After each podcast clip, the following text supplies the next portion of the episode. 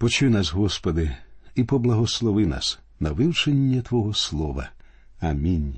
Дорогі друзі, як ви напевно пам'ятаєте, минулого разу ми залишили Якова в напружений момент, коли він повинен був послати свого улюбленого сина Веніамина до Єгипту. Яків боїться, що його син не повернеться назад. Про небажання Якова розлучатися з Веніамином свідчить 37 і 38 вірші 42 розділу книги буття. Читаємо. І промовив Рувим до батька свого, кажучи Двох синів моїх уб'єш, коли не приведу його до тебе. Дай же його на руку мою, а я поверну його до тебе. А той відказав Не зійде з вами мій син, бо брат його вмер, а він сам позостався. А трапиться йому нещастя в дорозі, якою підете, то в смутку зведете мою сивину до Шеолу. Яків погоджується відпустити Вінямина. Сини повертаються до Єгипту, де знову зустрічаються з Йосипом і показують йому Веніамина. Але і цього разу Йосип не відкривається їм. Це записано в 43-му розділі, до якого ми зараз звернемося. Безсумнівно, це драматичний розділ в буті. Не знаю нічого більш зворушливого, ніж зустріч Йосипа з Веніамином. Брати Йосипа повертаються до єгипетського краю лише через жорстокий голод. Якби голод припинився, то я думаю, Симеон провів би залишок життя у в'язниці Єгипту, принаймні він сидів би там, поки Йосип його не звільнив би. Отож, читаємо перші два вірші 43-го розділу. А голод став тяжкий у тім краю. І сталося, як вони скінчили їсти хліб, що привезли були з Єгипту, то сказав до них батько їх Верніться, купіть нам трохи їжі. Яків зрозумів, що вони всі помруть з голоду, якщо він знову не пошле синів до Єгипту. Тепер читаємо вірші третій, четвертий та п'ятий. І сказав йому Юда, говорячи рішуче освідчив нам той муж, кажучи не побачите лиця мого без вашого брата з вами. Як ти пошлеш брата нашого з нами, то ми зійдемо і купимо тобі їжі. А коли не пошлеш, не зійдемо, бо муж той сказав нам не побачите лиця мого без вашого брата з вами. Муж той це їхній брат Йосип, але вони цього не знають. Йосип висунув жорстку умову, і вони прекрасно розуміли, що він не жартує. От Юда і говорить батькові якщо ми підемо туди, то лише з Веніамином. Ти не бажав відпускати його з нами колись, але тепер доведеться, без нього там нема чого робити. Ця людина нас і бачити не захоче. Читаємо тепер вірші шостий та сьомий. І промовив Ізраїль нащо зло ви вчинили мені, що сказали тому мужеві, що ви маєте брата?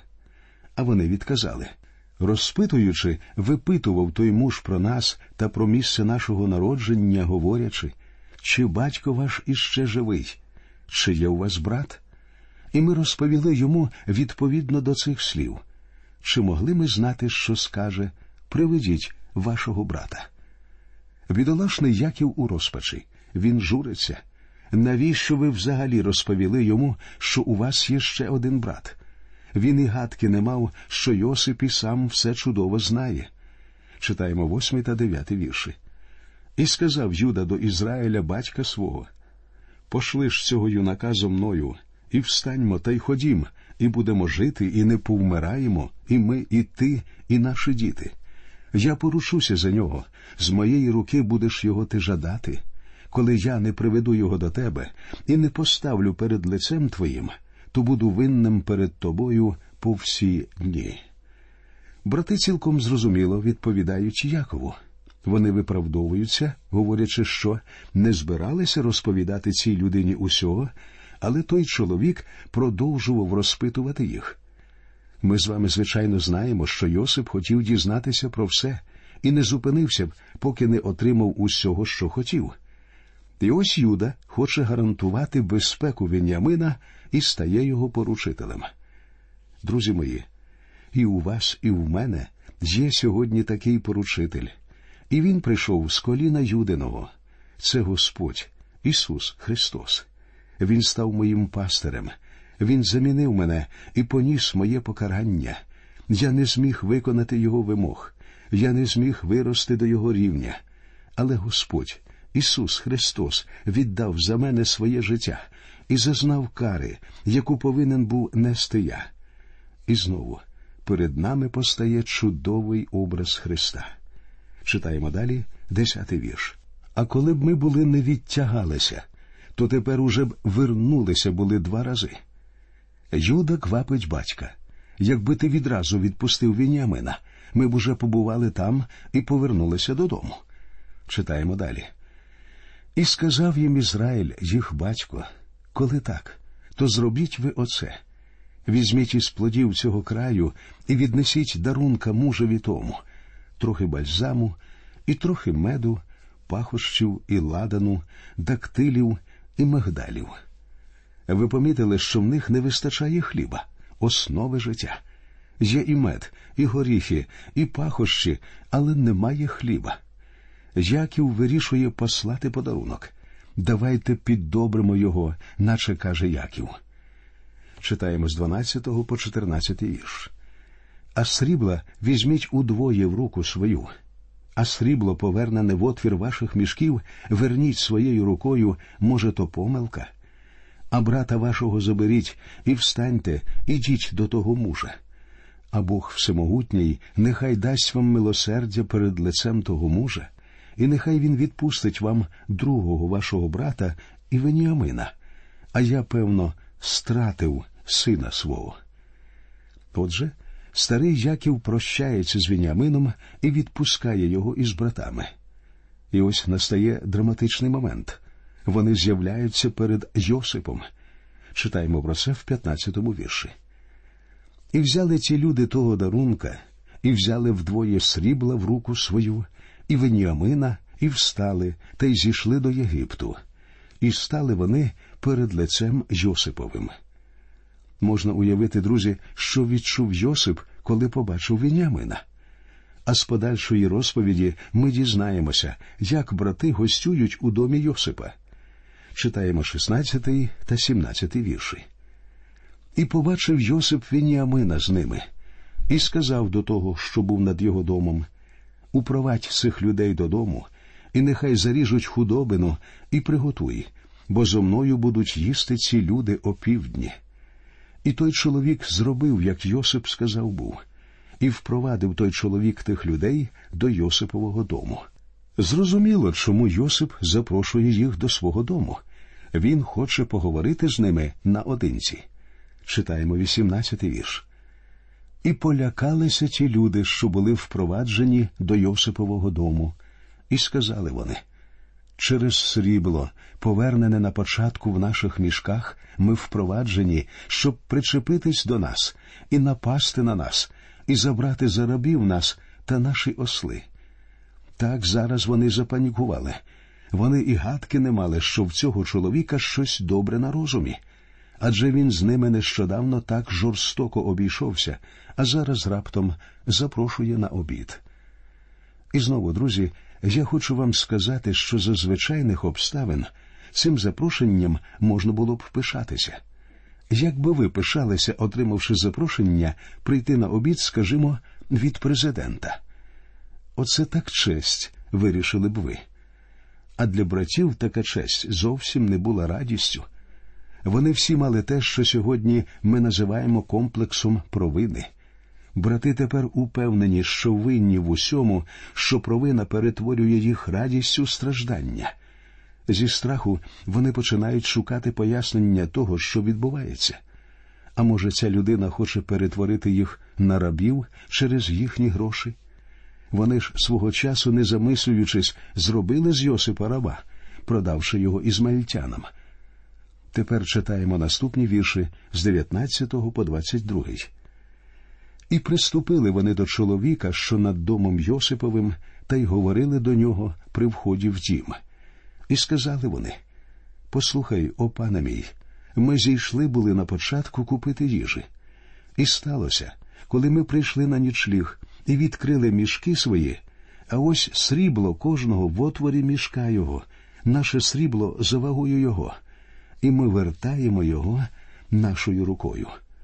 А на купівлю їжі ми знесли нашою рукою інше срібло. Ми не знаємо, хто поклав був наше срібло до наших мішків. Вони вибачаються, пояснюють, благають. У розпачі вони навіть волають до людини, що веде їх до будинку Йосипа, але ж той лише слуга. Читаємо вірш 23. А той відказав Мир вам, не бійтеся. Бог ваш і Бог вашого батька дав вам скарб до ваших мішків. Срібло ваше прийшло до мене і вивів до них Симеона. Очевидно, цей слуга завдяки свідченню Йосипа прийшов до пізнання живого і істинного Бога. І я думаю, що Йосип нехай і не повністю, але все ж таки розповів йому, що відбувається. А після його слів срібло ваше прийшло до мене, брати запанікували остаточно. Читаємо, що відбувається далі. І впровадив той чоловік тих людей до Йосипового дому і дав води, а вони вмили ноги свої і дав паші їхнім ослам. Знову ми зустрічаємося із традицією обмивання ніг. Про неї згадувалося також в розповіді про життя Авраама і в історії про місто Содом. Читаємо тепер вірші 25 і 26. І вони приготовили дарунки до приходу Йосипа опівдні, бо почули, що там вони їстимуть хліб. І ввійшов Йосип додому, а вони принесли йому додому дарунка, що в їхній руці, і вони поклонилися йому до землі. Згадайте, адже саме старий Яків надіслав своїх синів з дарунком. І дивіться, зараз вони поклонилися йому до землі. Дитячі сни Йосипа стають дійсністю. Читаємо 27 вірш. А він запитав їх про мир і сказав чи гаразд вашому батькові старому, про якого ви розповідали, чи він ще живий? Яка драматична сцена? Спробуйте уявити її. Йосип, напевно, сидить не обов'язково на троні, але напевно на якомусь підвищенні, що відповідає його положенню. Брати кланяються йому до землі. Коли вони піднімаються з колін, Йосип дивиться їм прямо в очі, вони дивляться на Йосипа. Йосип запитує чи гаразд вашому батькові старому, про якого ви розповідали, чи він ще живий? Йосипа це дуже хвилює, адже це і його батько. Читаємо 28 вірш. А вони відказали Гаразд, рабові твоєму, батькові нашому, ще він живий. І вони схилилися і вклонилися до землі. І знову вони кланяються до землі. Непогано було б сфотографувати їх у той момент, як ви вважаєте. Венямин з ними він теж кланяється. І звів він очі свої, та й побачив Веніамина, свого брата, сина матері своєї, і промовив Чи то ваш наймолодший брат, що ви мені розповідали? І сказав Нехай Бог буде милостивий до тебе, мій сину. Йосип дивиться на свого брата Веніамина, сина матері своєї. Із всіх братів він його єдиний рідний брат, а всі інші зведені. Йосип запитує чи то ваш наймолодший брат, що ви мені розповідали? Брати, я думаю, кивнули. Тоді Йосип говорить Веніаминові Нехай Бог буде милостивий до тебе, мій сину. Який драматичний момент. Йосипу важко стримати свої почуття. Читаємо, що відбувається в тридцятому вірші. І Йосип поспішив, бо порушилася його любов до брата його, і хотів він заплакати. І ввійшов він до іншої кімнати і заплакав там. Порушилася його любов до брата його, тобто серце його здригнулося, і душа рвалася до молодшого брата. Він напевно сказав братам Вибачте, мені хтось телефонує, і кинувся геть із кімнати. Прийшовши до своїх особистих апартаментів, він дав волю почуттям і розридався. Після стількох років він нарешті зустрічає свого рідного брата Веніамина. Пройшло майже 22 роки. Йосипу вже біля сорока, а Веніамин ще зовсім юний. Читаємо тепер 31 вірш. І вмив він лице своє, і вийшов, і стримався, та й сказав покладіть хліба. Весь цей епізод чудова дивовижна картина, що передбачає те, що повинно відбутися в майбутньому. Пророк Захарія говорить нам, що колись Спаситель Ісус Христос прийде до своїх братів. Вони попросять його показати сліди від списа, що простромив його ребра, сліди від цвяхів, якими були прибиті до Христа його руки. А Ісус скаже йому відповідь все це я отримав у домі моїх друзів. І тоді вони впізнають його і заридають. Ісус приніс спасіння, Він віддав своє життя для відкуплення своїх братів.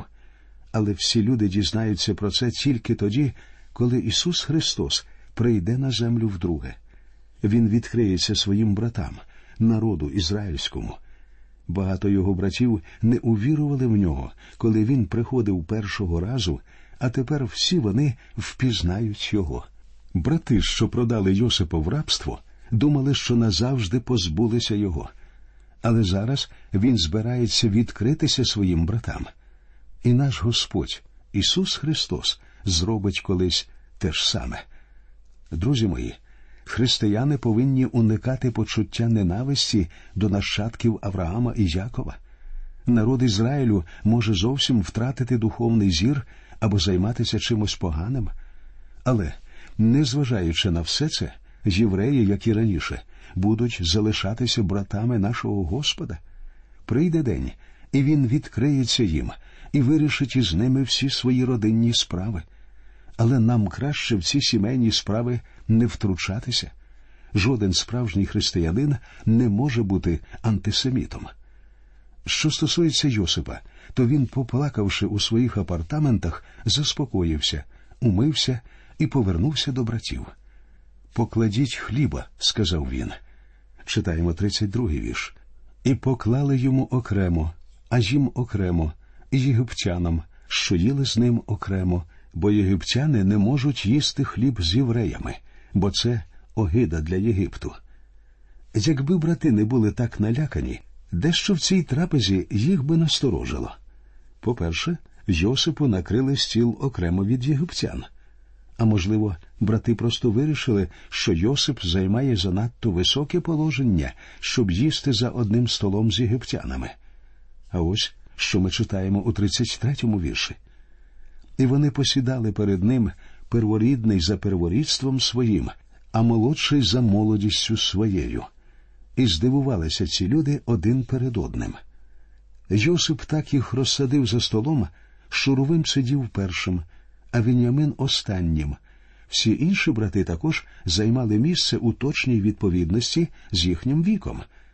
Братам залишалося тільки здивовано переглядатися.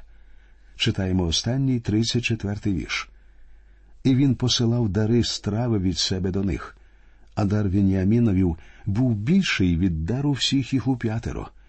Йосип не може втриматися і знову демонструє свою любов до Вініамина. Він дає йому порцію у п'ять разів більшу за ті, що дістаються іншим братам. Йосип знає, що його юний брат пережив голод, і це його перший дійсно ситний обід за дуже довгий час. А тепер, друзі, ми переходимо до 44-го розділу, який по-своєму дивовижний і драматичний. Відсилаючи братів додому з хлібом, Йосип дещо задумав. Він хоче випробувати своїх братів, перевірити, як вони ставляться до Вініамина і до свого батька Якова, чи люблять їх, адже колись вони продали Йосипа в рабство. Чи змінилися вони з тих пір? А що, коли, бажаючи врятувати власне життя, вони готові будуть віддати й Вініамина в рабство? Давайте познайомимося з першою частиною 44-го розділу, де Йосип відсилає братів додому. Читаємо вірші з першого по п'ятий. І наказав він тому, що над домом його говорячи понаповнюй мішки цих людей їжею, скільки зможуть вони нести, і поклади срібло кожного до отвору мішка його, а чашу мою, чашу срібну, поклади до отвору мішка наймолодшого, та срібло за хліб його. І зробив той за словом Йосиповим, яке він сказав був. Розвиднілося рано вранці, і люди ці були відпущені, вони та їхні осли. Вони вийшли з міста, ще не віддалилися, а Йосип сказав до того, що над домом його Устань, побіжи за тими людьми і дожени їх та й скажи їм нащо ви заплатили злом за добро? Хіба це не та чаша, що з неї п'є пан мій, і він ворожачи ворожить нею? І зле ви зробили, що вчинили таке. Отже Йосип відпускає братів, вони спокійно відбувають, цілком певні, що все нарешті вляглося. Вони й гадки не мають, що в мішку у Вініамина знаходиться чаша Йосипа. Читаємо далі. І той їх догнав і сказав їм ті слова. А вони відказали йому Нащо пан мій говорить отакі то слова? Далеке рабам твоїм, щоб зробити таку річ. Зверніть увагу, начальник дому, як і було йому наказано, говорить, що пан його ворожить на чаші. Адже Йосип був пророком, він міг пророкувати майбутнє. Пам'ятаєте, як він пояснив сни пекаря, чашника і самого фараона? Ймовірно, чаша йому якось допомагала в цьому, а може, він просто використовував її, щоб ритуал тлумачення снів гарніше виглядав.